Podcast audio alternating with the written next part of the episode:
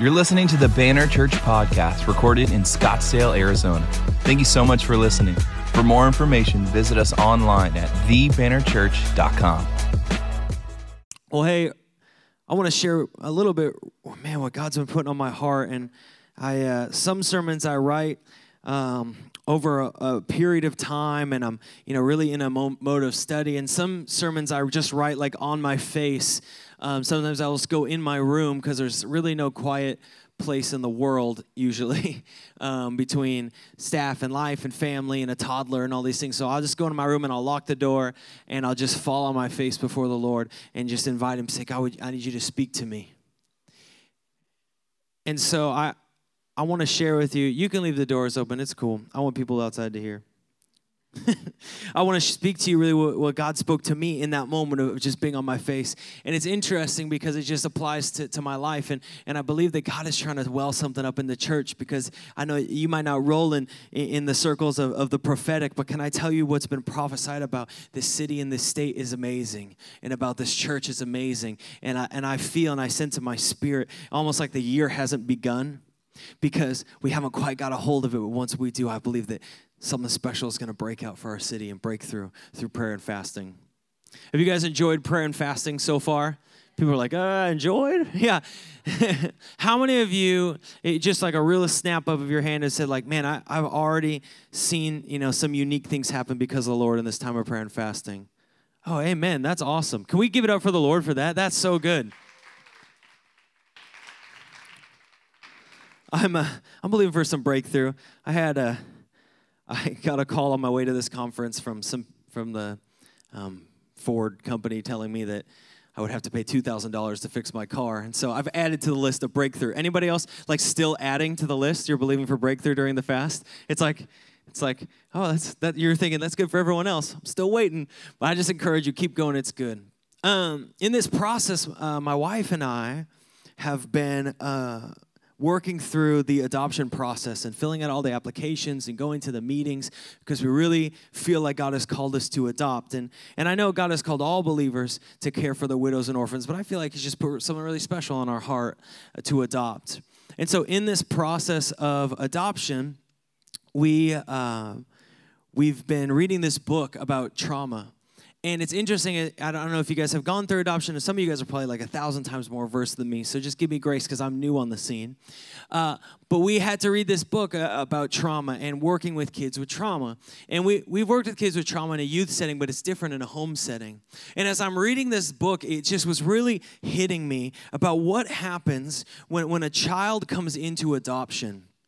I want you to follow me here. Is that when when a child is coming out of an adoptive environment m- most likely and again i'm not i don't want to go too general so if you came out of an okay setting i don't want to hurt you but there's usually some kind of trauma in their life. In adoption there's there's something there's some kind of trauma that has occurred and it might be fully on the surface or it might be really under the surface it might be hidden it might be unknown but there's usually some kind of trauma that has occurred. Everyone with me so I want to paint you a picture, and some of you guys probably know this even better than me, but what but what happens is this child comes into a healthy home, as healthy as imperfect parents can really be, right? And this child comes in to a healthy home. But the child, even though they're coming into adoption, struggles because they have a broken sense of normal. Follow me. A broken sense of what is a normal life, what is normal family, what is normal love. And so, what will happen and what, what we're training through, and, and I've been talking to kids even who have been adopted and who are now adults and talking through this with them, is what happens is that there's this coming into this moment and, and a struggle to accept this new family and the love of the new family. And so what often happens is like as a father, I'll try to try to hug the child, but but this kid will pull away. And it's not necessarily an insult to me as a person, but it's because their sense of intimacy and love ha- has been broken or, or has been hurt.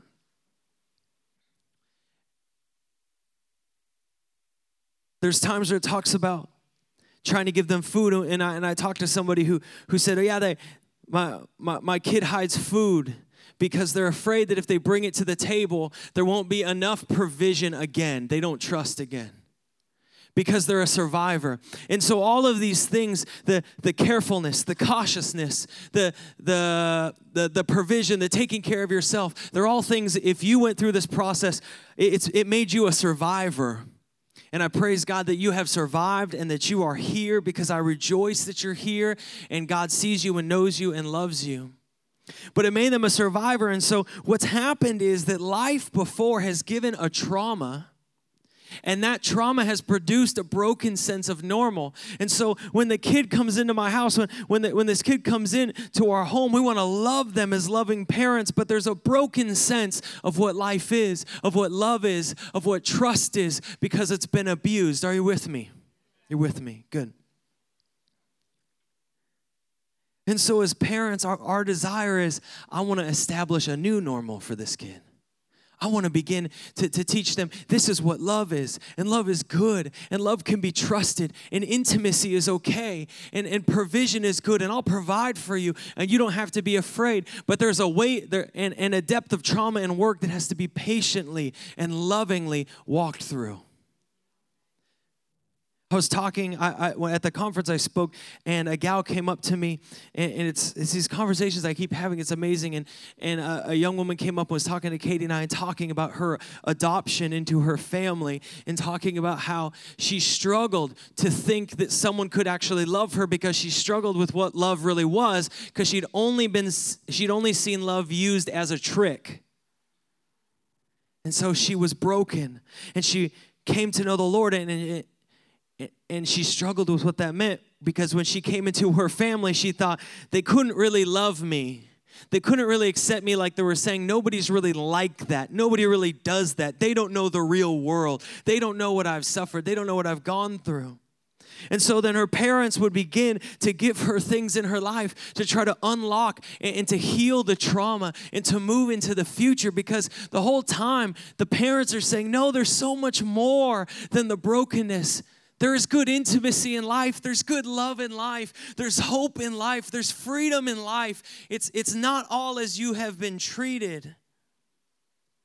And so they give them tools to try to unlock this, to try to heal it, to try to grow it, because there's so much more than life than being trapped in the trauma of your past. But that's not easy. Don't hear me sharing and thinking that the parents, that's easy. That's one of the hardest things on the face of the earth.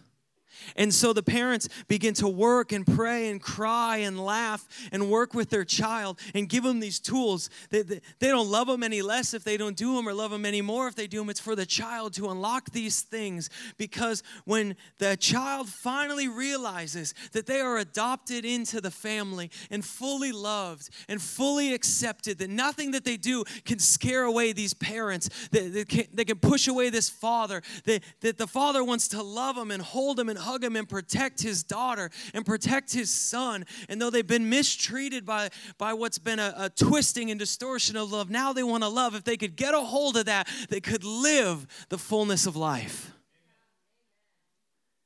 And we root for that kid. Some of you, you've been that kid. Some of you, you have that kid. But we root for them, right? We want that. We don't want anybody to be a statistic. We want you to be a victory. And so we root for that. And just like, follow me, just like in an earthly family, we are all adopted into God's family.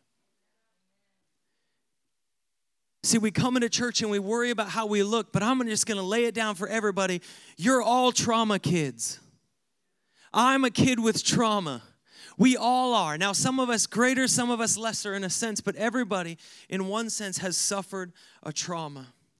And so here's what happens when we come into the family of God, we struggle for the same reasons. But I want to read you a scripture today because I believe if we could get a hold of our adoption into Christ, of what it means to be really adopted in as sons and daughters, it would release something in our relationship with Him.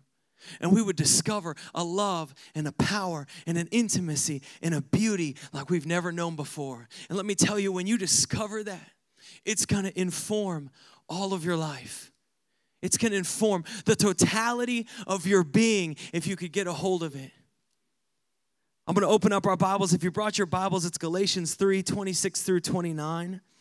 And then we're just going to keep rolling. So if you brought your Bibles, open it up. If not, it's going to be on the screen. But I want to read you some scripture about what Christ says, what the Lord says about you. It says, For in Christ Jesus you are all sons of God through faith. For as many of you were baptized into Christ have put on Christ. There is neither Jew or Greek, neither slave nor free. There is no male and female, for all, for our, uh, for you are all one. There we go in Christ Jesus. And if you're and if you're Christ, then you are Abram's offspring, heirs according to the promise. And I'll explain what I'm about to read in just a second. It says this, verse 4, or chapter 4, verse 1. I mean that the heir, as long as he is a child, is no different from a slave, though he is the owner of everything, but he is under guardians and managers until the date set by his father. In the same way, we also, when we were children, were enslaved to the elementary principles of the world. I'll explain that just a second.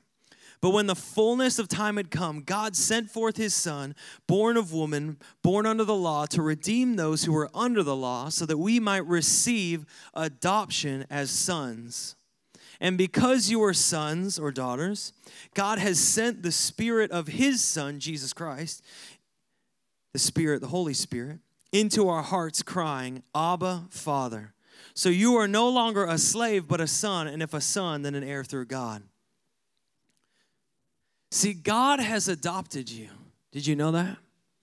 Some of you maybe you had parents. Some of you maybe you had no parents. Some of you maybe uh, you you have you had parents, but it was a horrific experience with parents. Some of you had great parents. That's a unity of believers. We're all here together, and grace is with everyone. But God has adopted all believers into His family. And yet, when we come into this family, just as the child that, that we're praying and, and, and praying into our family, we come in with trauma. We come in with a struggle for intimacy because intimacy has been used against us and we've been hurt by intimacy. Has anyone ever been hurt by intimacy? Be vulnerable and say, Amen. Yeah. Yeah, I think almost every person has. Some to incredible degrees, you've been hurt by fake intimacy. And so we, we push away because we're not used to trusting people, and we learn that at a young age to not trust and to be untrust. And so we push away. But God is trustworthy and He's bringing us into His family, but we push away from Him because we feel so weird about the intimacy because we've been in self preservation mode for so long in our souls. We struggle with provision because we've always had to take care of us. And so we would never bring it to the table because we're afraid of God, if I bring it to the table, there's not going to be anything left and I'll go hungry. See, we're, we're the same. See, we struggle with our own value because maybe the world has devalued us or, or we've devalued us. And when we read things like in John 17, Jesus, did you know he literally prays for you?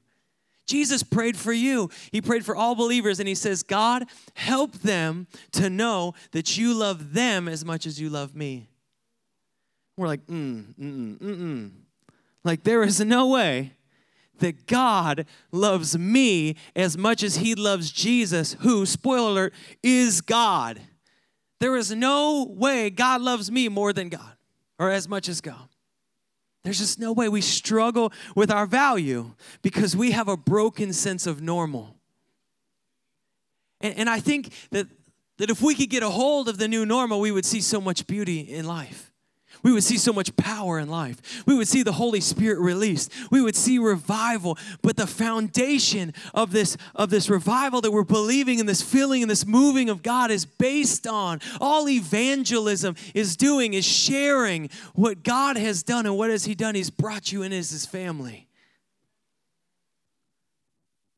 And what's cool is in this fast, God has given us tools for breakthrough. Someone asked me the, uh, the other week, do I, do I have to fast? I said, no. Just like, of course you don't. Like, I don't think it's conditional on your salvation. Of course not. We're given prayer, fasting, and giving. We're given those things just like as a loving father, I'm going to give my child tools for breakthrough because I need to reestablish what they believe is normal because they've accepted such a broken sense of normal and I want to reestablish. And they don't have to use those tools. It's not going to make me love them more or less but can I tell you if they would do these things they would see breakthrough. And that's why God's given it. No you don't have to do it. You can keep your trauma that's fine but you're going to miss it.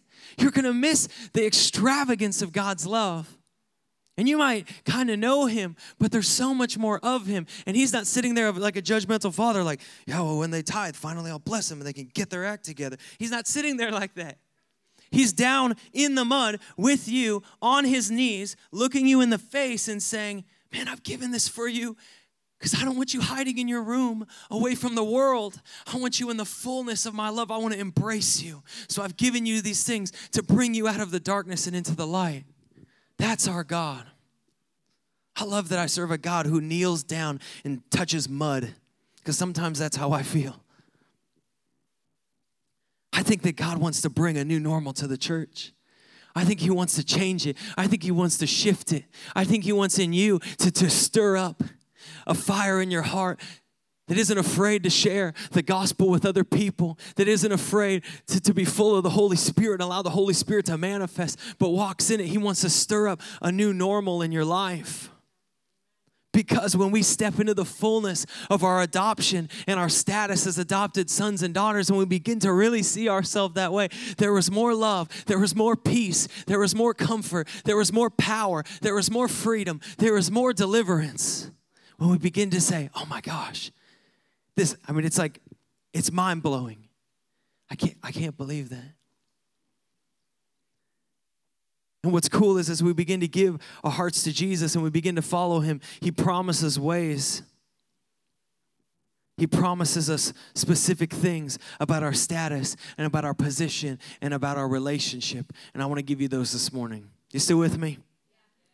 So, as you press into Jesus, and we're going to be in this scripture today in uh, Galatians 4, starting in 1, but as you press into Jesus, as you press into Him, as you say, God, I'm living for you, I'm giving you my heart, I'm pursuing you with my life, here's what He promises to you, and it's amazing. It is un, uh, it's unbelievable without the extravagant love of God. Very first thing He promises is that we're set free from slavery. Man, some of you just need to hear that today. You're set free from slavery through Jesus Christ. And I know when I say that it doesn't resonate because you see yourself as a forever something, but you're set free through Jesus Christ. There is freedom. See, you and I, we were slaves to sin, and Christ, through Christ Jesus, set us free. Right? In Galatians 4, this is a scripture we're in right now. It says, verse 1 the heir, as long as he is a child, is no different from a slave, though he is the owner of everything, but he is under guardians and managers until the date set by his father. In the same way, we also, when we were children, were enslaved to the elementary principles of the world. Want to open this up. See, child here, when he's talking about that we were children, he's it, child in as a Roman. Paul was a Roman citizen. He lived under Roman rule. He lived with Roman thought. In that culture, child wasn't a specific age. It just meant you have not gone th- gone through the process of becoming an official adult. So the Romans, they had a coming of age um, experience or festival where, where a boy would now, or even a girl would become a woman, a boy would become a man. There was like a very clear moment or experience. And the person was essentially a child until the father initiated their step into adulthood. Right, verse 2 says, until the time set by his father. See, Roman uh, children, they became adults usually at a festival. It's called the Liberalia Festival. And they weren't fully adopted or acknowledged as sons and heirs until they went through this festival. And up until that moment, a slave in the house, like a high ranking slave who, who had authority and would command things and things going on in the house, could like tell them what to do. So they were a child but a slave still had more power than them. Are you still with me? So they would step into this moment where they would become an adult and that's what he's talking about it's this clear moment of stepping out of yes you you were created as an heir but you didn't have the rights you didn't have the authority yet And it says in the scripture, not only were we a child, we're a child to, we're a slave to elementary principles. Does everyone, anyone ever read something in the Bible and you're like, I'm just gonna keep going because that was a little weird, right? right? elementary principles. What does that mean? Like the, what does that mean? Elementary principles. It's actually, it's actually kind of more obvious than we would think. Is that this was a word uh, called stoicheia, and I'm butchering that, but it's close enough. It means the line of things. Literally, you could have a line of soldiers. You could have. It, it was the ordering of things. It, it grew to mean the ABCs of the universe. Let me translate it another way. Cause and effect, karma. This is the idea. Saying you used to be a slave to the idea of karma. What's the idea of karma? You get what you deserve. And you used to be a slave to the idea that you get what you deserve. Which, you know, a good hour and a half in the world will teach you a lot of times people don't get what they deserve. But we were a slave to the idea you get what you deserve. And, and so Paul's trying to tell them you need to get beyond this idea that you're getting in life what you deserve. Because God deals with us based on his love, not what we deserve. And we're a slave to the idea that his love truly couldn't be a gift of freedom because, well, how could we ever deserve that? And he's saying, I'm just, the grace of God just flies in the face of karma and says, You don't get what you deserve. I'm giving you my grace. Ephesians 2 8 through 9 says, For it is by grace that you've been saved, not uh, through faith, and this is not from yourselves. It is the gift of God, not by works, so no one can boast right? And, and, this should be comforting to you this morning because as a believer, that means your good cannot justify you, but it also means your bad cannot condemn you.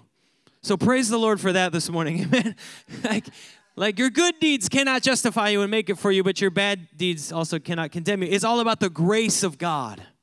It's all about the grace of God. And so Paul's saying, you got to break the idea uh, of get what you deserve because Romans 8 1, there was no condemnation for those who are in Christ Jesus.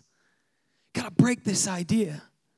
And he calls them elementary principles because I think we, we, we struggle to break free from this idea of what we deserve.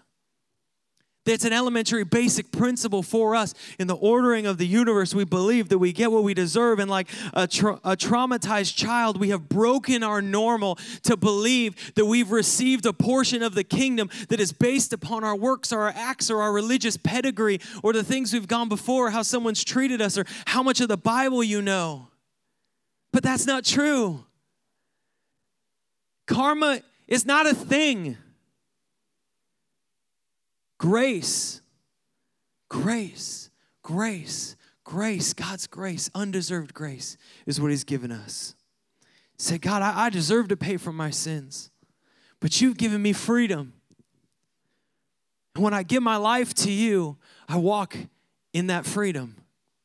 I'm no longer a slave, I'm set free from slavery. In the Galatians passage we're reading, if you jump back there real quick in verse 4, it says, When the fullness of time had come, God sent forth his Son, born of woman, born under the law, to redeem those who were under the law, so that we might receive adoption as sons. See, Jesus came with his redemption, and you know what he did? He bought you from the slave market of your sin. He bought you. He found you locked and chained in the slave market of your sin and he paid for your life with the life of his son and he bought you and he freed you and he released you and he brought you up and out of it. And there is always freedom in Christ Jesus. Always freedom. There is free and if we got a hold of what it meant to really be a son of god i think we would live with more freedom and not give the enemy so much credit with his slavery that we allow him to put on our life, we would live in more freedom, more power, more authority of Jesus Christ. The second thing that happens is we are adopted as sons or insert daughters for all the gals out there, sons or daughters in God's family. I know, I know we get these Christian things and we love them and they're and they're really cute and adorable, but you got to know that this is a huge deal. This is a huge deal. Because I think if we were honest with ourselves, we'd say it would be enough just to save us and to spare us from the debt of our sins. Like that would be enough. Like that in itself, we're like, oh, thank you. Right? Like now I, I might be your slave now. Like I, I'm just, I just, I don't want to be a slave to sin. Right? It would be enough just to save us. If you found someone drowning, if you, let's say you were drowning in the ocean, and someone reached down and they saved you and they lifted you up. You had no power on your own to, to be saved, but they saved you and lifted you up, and you were like, oh my gosh, you were you were gonna die because of the choices that you made and where you went and what you did. You that was leading to death, but someone saved you. And then they were like, hey, also, I'm gonna adopt you into my family. You'd be like, what? That is excessive. like, like it's fine, we're good. we're fine. But that's what God has done for you. Can I tell you, God's love for you is extravagant. It is over the top. It is unimaginable. And sometimes it's almost unbearable because it's like, why are you just be not good for a second? So it starts stops the stark contrast to how not good I am. But God, you're so good. And he elevates us to the position of sons. And, and, this is the exciting but tragic thing. Is in Acts 17 it says that we are all God's offspring, and yet for many of us, we will not accept the intimate relationship of adoption into God's family. We'll still miss it. You're still made in His image, you're still His offspring, but we'll miss it because we haven't allowed ourselves to realize and to accept that we are adopted in as sons of God. Because our broken sense of normal says it's not possible. It's not possible. It's not, have you seen you? Have you seen your sin? It's not possible. Maybe if you get it together, then it'll be possible. You'll be a good candidate in the orphanage of Christianity. But that's not how it works. God has adopted you in, He's brought you in. It was interesting when I was talking to this gal at the young adults retreat, and Katie and I were ministering to her. She said, I feared that when I was adopted in, and she was adopted in at a later age. I think she was she was like 13 or 14. She'd gone from home to home to home, and all kind of her story is tragic. And we'd have an hour, and man, that's hers to tell, anyways. That's her testimony. That's her triumph. But she said, I struggled when I got into this home that they love me because I, I thought, man, you know, you don't you you say that, but someday I'm going to do something that's bad enough, un- unintentional. She wasn't trying to. I'm going to make a big enough mistake, and your true colors are going to show. And then we're, we're really going to see that I'm not actually your daughter. Because there's a fear that if God really saw me as I am, He wouldn't accept me as I am. He wouldn't love me. He wouldn't wrap me in His arms.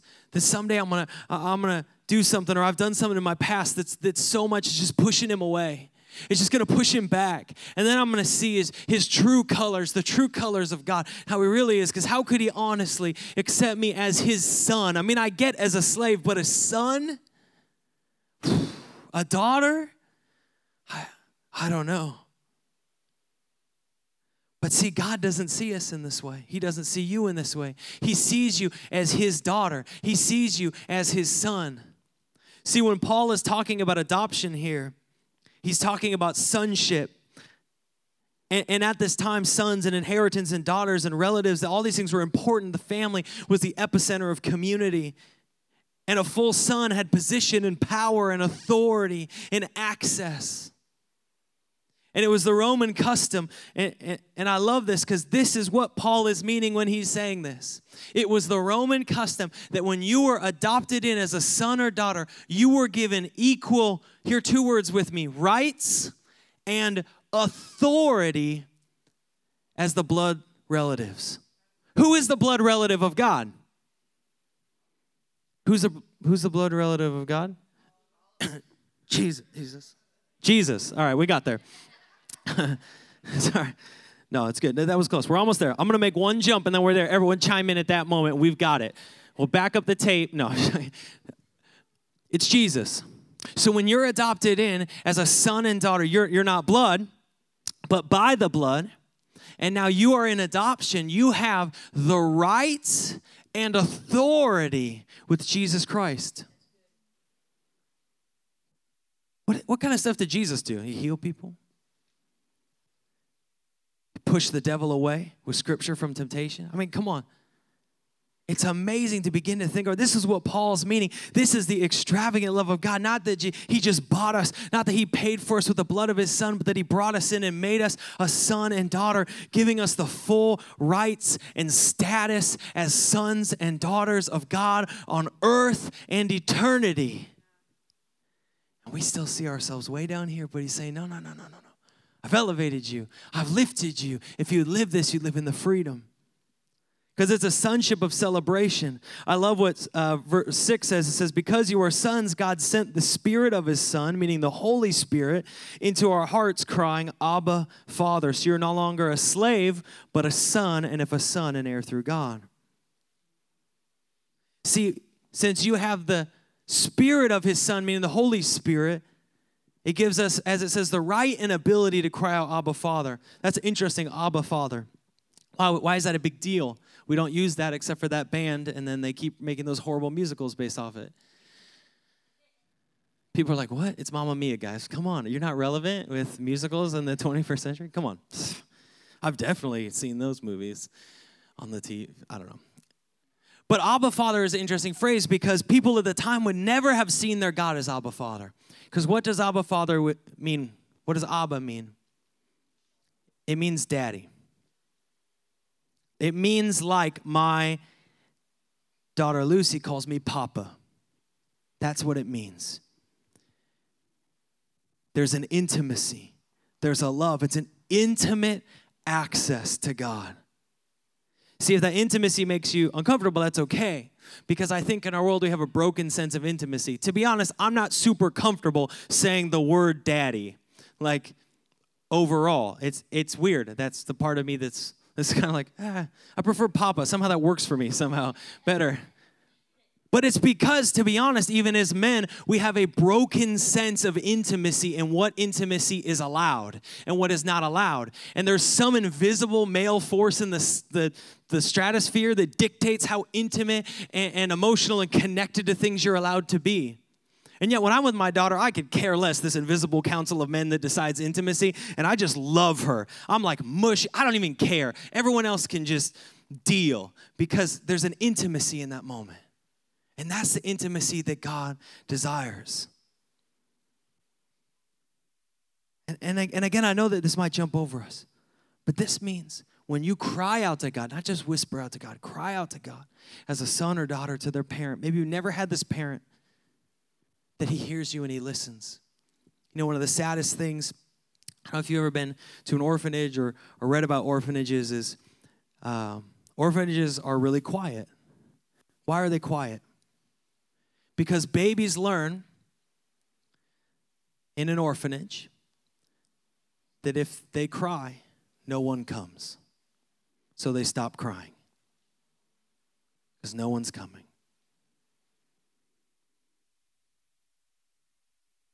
So Paul looks at us, the orphans, and he says, I know that you don't know how to cry. I know that you don't have intimacy. I know that you struggle, but I'm a loving father, and I've come in to the orphanage of your sin, and I've picked you up, and I've held you, and I've loved you, and I desire to be with you.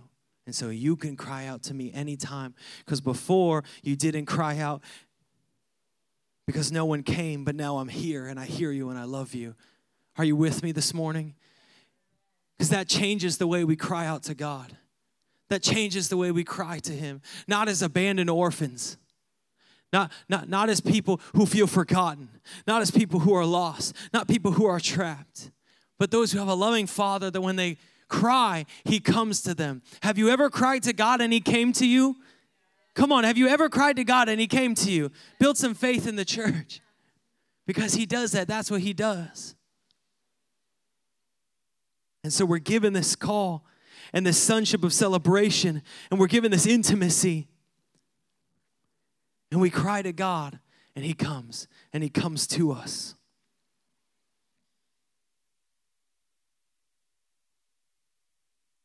Pull up this page. So it happens when you print your sermon on cardstock. I think that's beautiful. Can I be honest?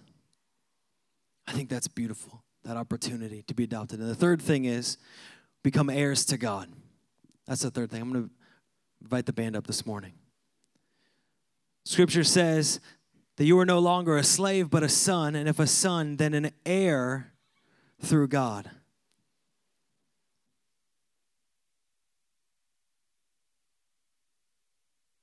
An heir to God. I, I, I give you a second to hear that because I think it's important. You're an heir to God. You're an heir to the Lord. What, what does that mean? It means you have an inheritance. See, heirs have an inheritance. So not only did God free you. Not only did he adopt you as a son, but it says it says he gave you his spirit as confirmation of this. See, this is why we're excited. It's because God gave you his spirit to confirm what he did.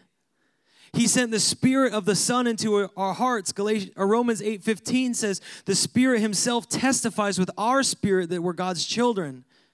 And now, if we're children, then we are heirs, heirs of God, co heirs with Christ, if indeed we share in his suffering in order that we may share in his glory. See, God wants to show you that he's trustworthy. God wants to show you that he's trustworthy and because he knows that people have been have proven to you that they are not trustworthy. And so what does he send? He sends this beautiful inheritance of the kingdom and that's him and that's his spirit. I love this quote. It says, God's purpose was not only to secure our sonship by his son, but to assure it by his spirit. He sent us his son so that we may have the status of sonship, and he sent his spirit that we may have the experience of it. See, the trauma in our life, it, it, struggles for us to begin to see these steps because they're so big and because they're so mighty, and we think of ourselves as so small and so unworthy and so confused, and we've kind of like just reduced the gospel into like a self help seminar. But can I tell you that you are an heir to, to God? You are, according to Romans, a co heir with Christ. You didn't think you had anything in common with Jesus? Surprise your brothers. You are co heirs with Christ, which means you have an inheritance. You have an inheritance on this earth. You have inheritance in this world. You have an inheritance as a child of God. And I think what's happened in the church is that in our own lives, we don't accept that we are heirs to Christ, that He loved us so much that He saved us. And then He didn't just save us, He elevated us. And He didn't just elevate us, He gave us His Spirit. At this point, we're like, oh my goodness, this is out of control. This is the relentless love, the reckless love we talk about. It's just over the top. Because not only did he make us sons, but he could have just put us back in the line of inheritance. They're like, oh, yeah, but you know, you just be happy you're even in the door. Like, that's why we have gates on this place. like, just be happy you made it, right? but no, he says, you have an inheritance. And he gave you the Spirit of God to live out the inheritance of the kingdom on earth and the kingdom forever. Can I tell you, can you even begin to imagine the freedom of a life where you no longer see yourself in the picture that the lies of the enemy has spoken, but in the truth that God has bought and paid for and proclaimed for you? Come on, begin to see that in this moment. Begin to see. See, you got the trauma that wants to reject the intimacy, that wants to reject the sonship, that wants to reject these things because you've been hurt, and I get it.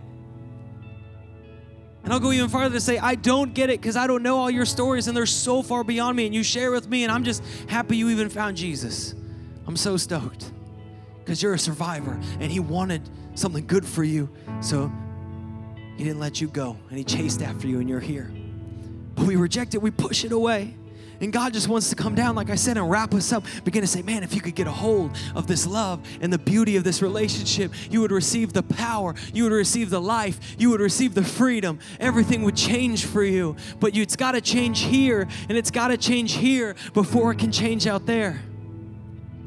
Because I could preach to you a sermon about evangelism, and I believe it's important because I believe the church sucks at it. But that's not going to do anything out there if it's not doing something in here. Because evangelism isn't, you got to go to church with me. You got to follow these rules with me. You got to do these things with me. You got to fast with me. Evangelism is, man, let me tell you about my father. Evangelism is, let me tell you about when I was a slave. Evangelism is, let me tell you about when I was broken. Evangelism is, let me tell you about how there's more. Let me invite you into my Father's house. Let me invite you into hope. Let me invite you into freedom.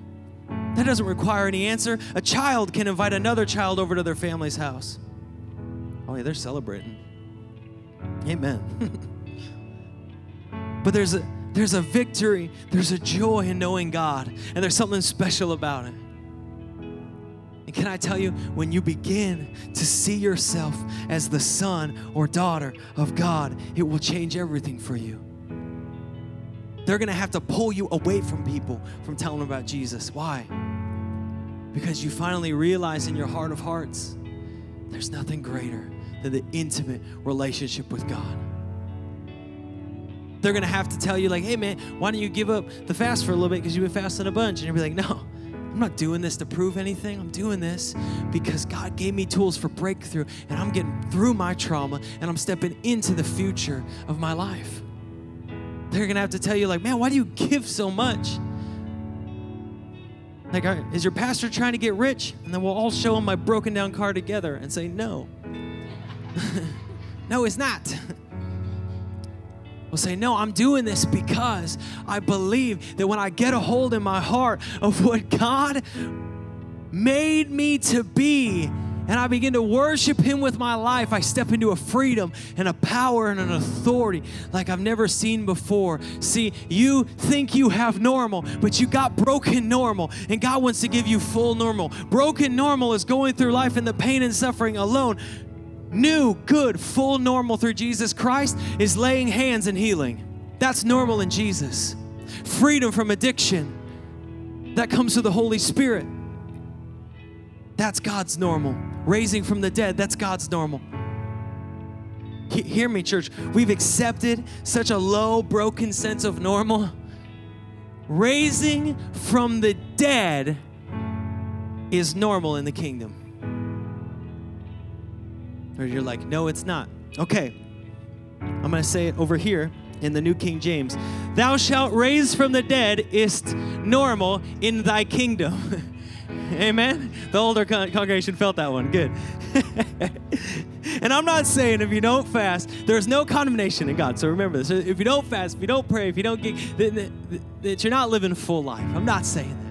I'm saying, man, if you could get a hold of who God says you are and the fullness of your adoption, if you could say, God, would you take this brokenness in my heart? I give it to you. I lay it to you. I need breakthrough in my heart. I, I desire breakthrough right here in this place. I want to live as the full son. Then you can stop stressing about, about how am I supposed to tell people about Jesus? I, I didn't read my Bible enough this week. You can stop stressing about all the structure and you can just step in as a child and just be a child of God and receive all the power, all the freedom, all the intimacy, all the love, all the relationship that it comes through, all the joy.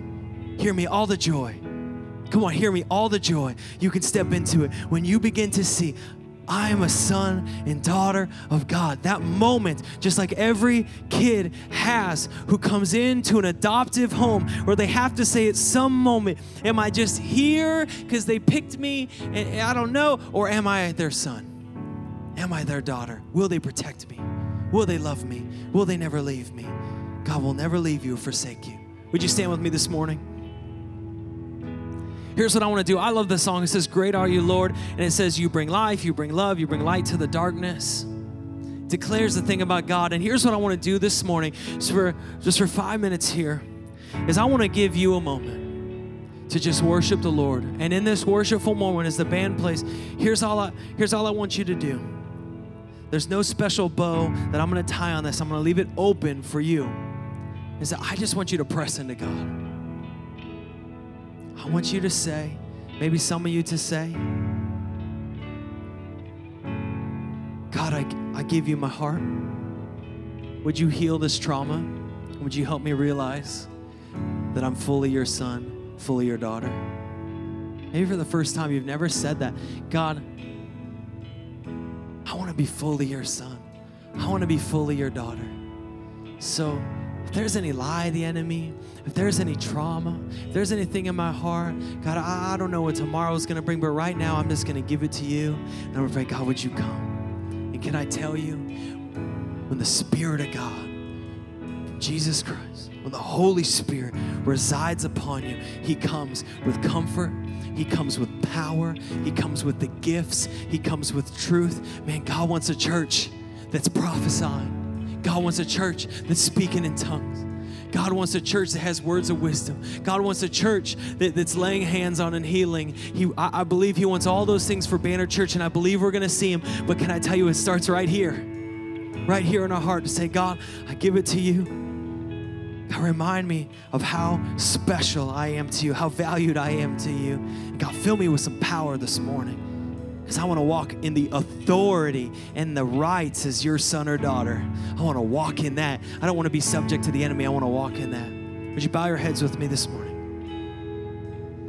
Before we worship together, I'm going to just do one simple invitation for raising hands, and it's this if you've never said before, Jesus, I give you my life. I choose to follow you. I want to walk in the intimate relationship and the fullness of your love. I choose today to follow you, to give you my heart. If you've never made that decision and this morning you feel like the Lord is pulling on that, or maybe you've made that decision but you weren't sure, and so this morning you're just going to step back in and say, God, I give you my heart this morning, all of my heart, and I choose to follow you from this moment forward. I don't got all the answers, I don't know all the solutions, but I know that I want to be your son. I don't want to be back in the slave market of my sin. I want to be your son. I want to be your daughter. I want to walk with you. God, I give you my heart this morning. If that's you, every eye closed, every head bowed, would you just lift your hand this morning? Lift your hand up, just all the way up. Every eye's closed. You don't got to be nervous. You don't got to elbow bend to show Jesus right here. If you bump your neighbor, they better forgive you or we'll kick them out together. Right now, I'm just going to pray for you. Everyone whose hands is, hand is raised right now. And I'm going to pray for you, and I want you to pray in agreement with me this morning. And as you do that, there's no special words of salvation, but it's your heart right now that you're surrendering to Him. So I'm going to pray for you this morning. Just keep that hand up. If it gets weary, put the other one up. God, I pray over these hands raised this morning who are saying, Jesus, I give my heart to you.